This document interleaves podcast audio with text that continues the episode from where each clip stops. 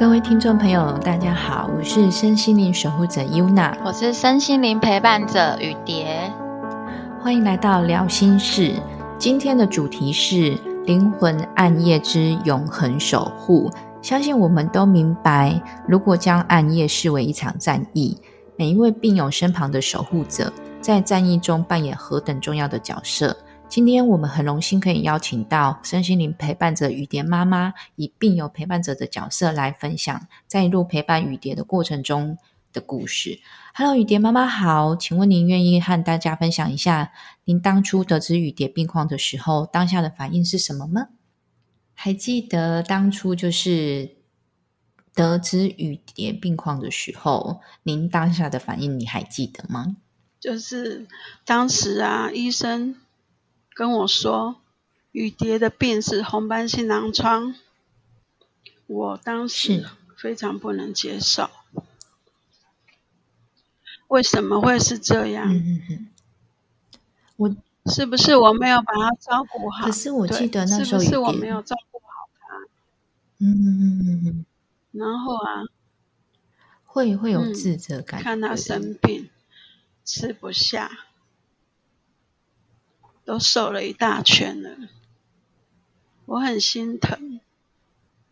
嗯嗯，那我记得雨蝶有跟我说过，就是他其实不是一开始就发现是红斑性狼疮，他是经过了一段时间之后的检查才发现这件事情。对，那所以在还没有发现病症的过程，这一路上的检查，或者是呃。我们都在怀疑说，哎，到底是什么原因造成雨蝶的现在的状况的时候，呃，雨蝶妈妈，你还请问你还记得，就是在还没有确定病况之前的时候，你当下的反应是什么？就是觉得他怪怪的，就是日常生活的时候啊，比方说洗澡，他上厕所的时候，他都站着，我就觉得怪怪的，嗯，怎么，嗯。怎么跟平常不一样？然后我就问了他，后来他跟我说，身体上有一些不适，就是关节的地方，关节的部分很疼痛，嗯，没有办法蹲。然后，嗯，那时候我们就开始就是对他有注意，然后去找医生去检查去看，这样。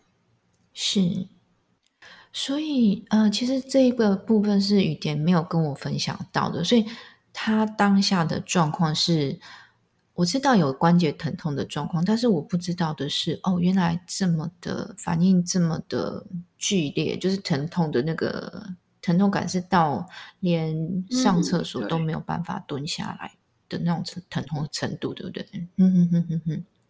所以当下有就是，比如说我们一开始来一一般人，就是假设很痛的时候，呃，又还没有看医生的前提下，一定就是先吃止痛药嘛。这正常的反应应该会是这样。所以雨蝶跟雨蝶妈妈那时候一开始的时候，也有有做过相同的，没有那时候就是以为说他的关节疼痛是怎么了，然后就去找那个中医去弄国术馆，对，国术馆。结果他们都说什么什么成长痛啊，然后就在他那个膝盖那边，还有敷敷了他们的药膏，好几次了，已经去敷好多次了，但是也没有看他有改善，还是一样不舒服这样子。嗯嗯，对，嗯嗯。所以一开始的时候是看中医，那大概过了多久才看西医？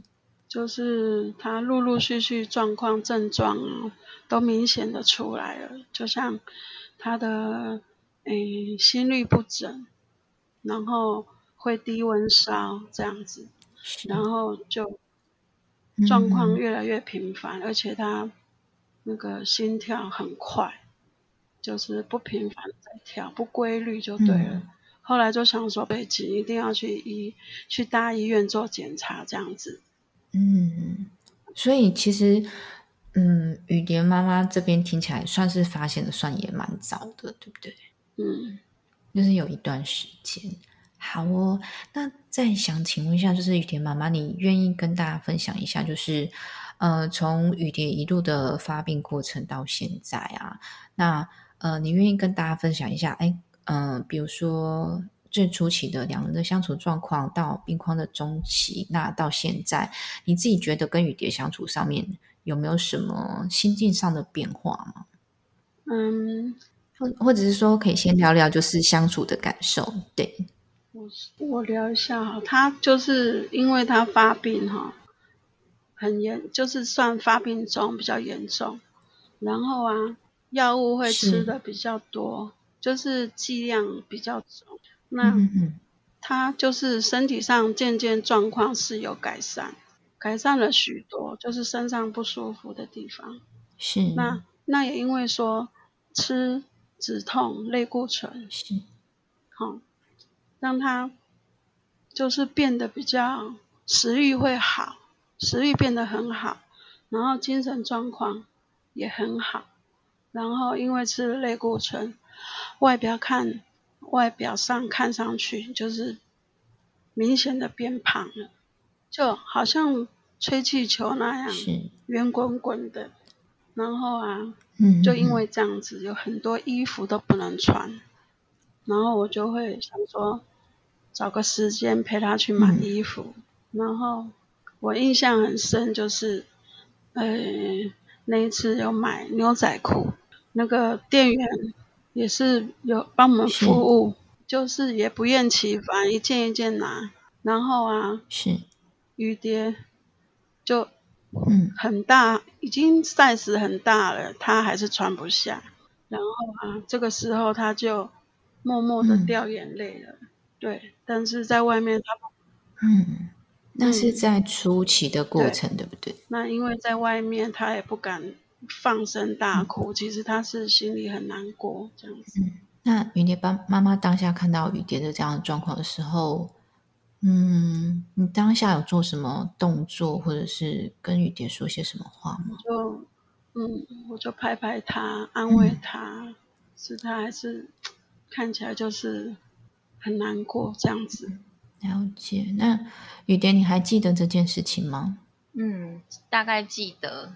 所以妈妈那时候在拍拍你的时候，跟你说一些话的时候，你当下的反应是什么？我还是沉浸在难过之中哎，因为就是女孩子嘛，爱漂亮，那就是吃了类固醇，就是整个身上都是很肿的状态，那心情就很不好，就觉得啊，我什么衣服都穿不下了，就那时候带有一点愤怒感，就是很生气。有时候还会对妈妈发脾气，这样就说啊，我都穿不下这样子，就就在那边发脾气，在外面发脾气这样子，对，就是很难过，说啊，我就爱漂亮，结果却却穿不下这样。嗯，那现在的就是身体状况有稍微调整了吗？有。对啊，这样子其实这真的是一个过程，对不对？雨蝶，如果就是可能现在有有现在可能有些听众当下正面临你当初的课题的时候，你有没有什么建议要给？嗯，当初的那个你的我啊，其实我会觉得说，对于妈妈就是陪伴者来讲，其实他们压力也蛮大的。那如果是要告诉当下的我，那时候的我，我会跟他说，我会跟那时候的我说，你你应该要先，呃，想想一下妈妈，就是陪在你身边的那个人，他其实也是很难受。那其实要怎么讲？嗯，多体谅，多体谅对方。虽然自己，虽然自己也。呃，身体也难受，然后心里也难受，但是不应该把这些就是加诸在陪伴者身上，因为其实他们也不好受，照顾照顾生病的我们，他们心里也不好受，也是有有压力在，对，是，好哦，谢谢雨蝶。那雨蝶妈妈，我想请问一下，就是刚才雨蝶有分享，就是他会生气，或者是他会难过。那，呃，请问一下雨蝶妈妈，你愿意跟大家分享一下，当雨蝶有这样情绪出来的时候，您心境上有什么感受吗？因为他他生病了，变得很不开心，多愁善感，而且他常常会说：“为什么生病的人是我？我又没做什么坏事。”然后我记得有一次，哎，那个是什么水灾？八八八八水灾很严重，结果他看那个电视新闻在报道，他竟然难过到流眼泪，然后他。就把那个账号记下来，他就当下就说：“妈妈，我要捐钱。”这样子，我觉得我我就觉得说这很棒啊，我就鼓励他，我说：“你很很棒，这样不错。”好，然后那个是算要去汇钱嘛，那是我去帮他汇款。对，那时候应该是还没有网银吧？嗯，对。好，他就是。我说帮助人家，帮他去帮助需要帮助的人，我会去捐钱，做这些善举。为什么我还要生病这样子？然后说着说着，他又哭了，好，然后有时候会想说，带他出去走走啊，逛逛啊，哈，吃吃他喜喜欢吃的一些美食，让他暂时忘掉身体上的疼痛，这样子。好，然后因为他很喜欢史努比这个周边商品，所以嘞，我就带他去。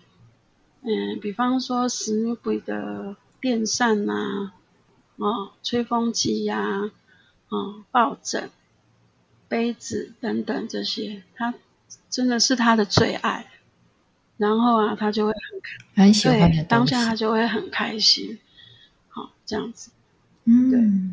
好，我们谢谢雨蝶妈妈。那雨蝶妈妈，我想要请问一下，就是您有没有什么话想要对现在正当下？我相信雨蝶妈妈现在其实这不会是一个，这会一直是一个过程啊。那其实，在比如说我们在聊就是雨蝶灵魂暗夜的当下的时候，您有没有什么话想要对就是身为灵魂暗夜的陪伴者们说些什么吗？我觉得，身为一位陪伴者。需要相当有耐心，而且不厌其烦的陪伴，然后要倾听他们。当他们有什么需要的时候，我们一定要很有耐心去听他们需要什么，他跟我们讲什么，真的是要不厌其烦，这样子陪他，这样必定必定可以帮助到他们，而且。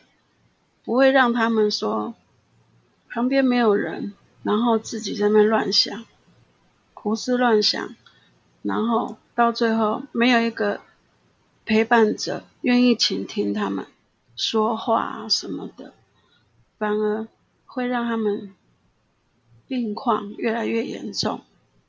所以，我真心希望，身为一位陪伴者，真的。一定要非常非常的有耐心，去倾听他们，这样子。好哦，谢谢雨的妈妈。那我想要再请问一下，就是，呃，我我觉得从第一题这样子一直聊下来，其实您都在跟大家就是分享说，呃，我们要怎么对待病友。但是，呃，我觉得整个过程中，其实我觉得妈妈很伟大，就是。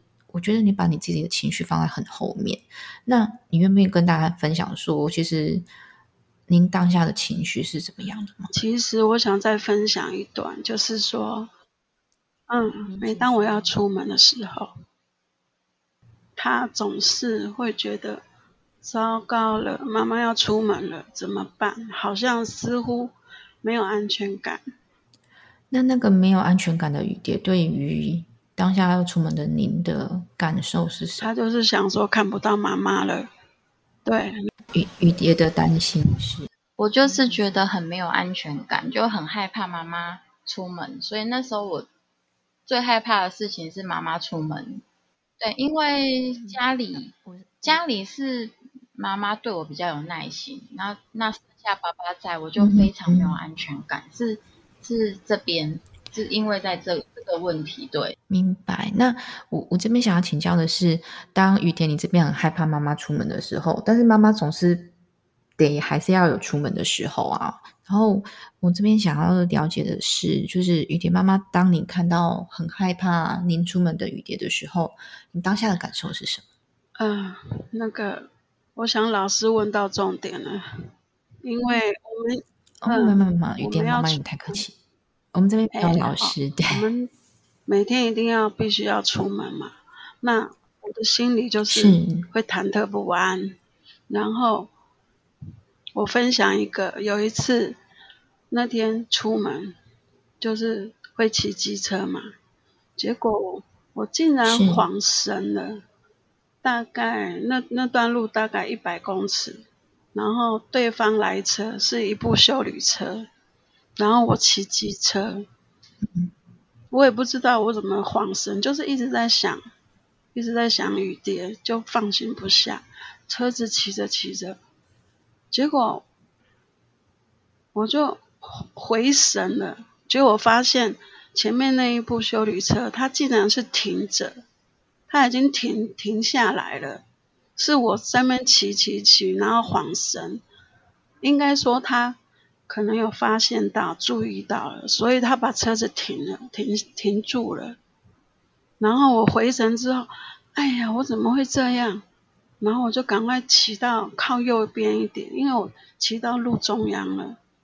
然后那台修理车是停住的，停下来的。结果回程之后，哇，我自己也吓到，我赶快骑到右边，偏右边一点，让那个修理车它可以开过来，这样子。所以，嗯，是，所以，对我每次出门就是很不安，心里都是想着他，然后。还有一次也是骑机车，一直放心不下他，结果骑着骑也是摔倒了。然后路嗯路人有一位小姐还帮我扶起来，所以那时候就是出门就是这样，要不然就是有手机的话，就会问他说啊有没有好好的这样，有没有不舒服？啊如果是到了那个家里的楼下，会试着按。那个对讲机跟他对话啊，你有没有好好的这样子？我当时是这样处于这样状态，很紧张，很担心他在家里怎么了这样子。那我想这是一个过程啊。那我想要请问一下雨点妈妈，就是呃有没有一个什么样的转折点，让你呃慢慢的比较不那么的紧张这件事情？就是他慢慢他也是变勇敢了，本来。他不会骑机车，现在他有去学机车，自己会骑机车，出门我们都很放心。然后，对，然后，嗯，就是作息上面，还有现在药物都控制的很好了，也有减药了，对，是。那就是他有会跟你讲说，哎，我今天很好啊，这样子。比方说，出门去洗肾的时候。会都会问嘛？问说今天怎么样啊？状况好不好？他会说很好，这样子我就会放心。明白。所以其实呃，整个过程中就等于说，嗯，病友们的正向反馈对你们而言是一个很棒的转折力量，对不对？对。还有还有一点我要分享，就是说，嗯，我就我也是无无意间发现的，他竟然是。他们喜圣族群里面的呃心灵导师，所以我觉得嗯。很棒，他真的太厉害了，就是对。对云杰一直都的确是一个很正能量，然后给大家很强的心灵支持的一个陪伴他很有耐心，就是组群组里面那个病友，如果说有什么问题，好。跟他问，他都会分享给大家，然后会跟他们说一些注意事项，不管是吃的方面啊，这样子。嗯，明白。好哦，我们谢谢雨蝶妈妈的分享。那雨蝶，您这边有没有什么给陪伴者？我们今天是给陪伴者玉石佩戴上的一些建议。有，我这边有可以分享几种水晶矿石给大家佩戴上的建议。那第一种我要介绍的是紫水晶，它是一种天然的镇静媒介，可以舒缓压力跟恐惧、焦虑。